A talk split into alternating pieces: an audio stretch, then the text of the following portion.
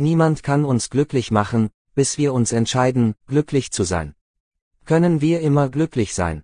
Die Bhagavad Gita sagt, dass gestern gut ist, heute gut ist und morgen gut ist. Woher kam dann das Leid zu uns allein? Das Geheimnis dieses Stücks ist, dass wer in diesem Moment glücklich ist, auch im nächsten Moment glücklich sein wird. Wer dieses Geheimnis versteht, wird immer glücklich sein. Leben als Gedanke.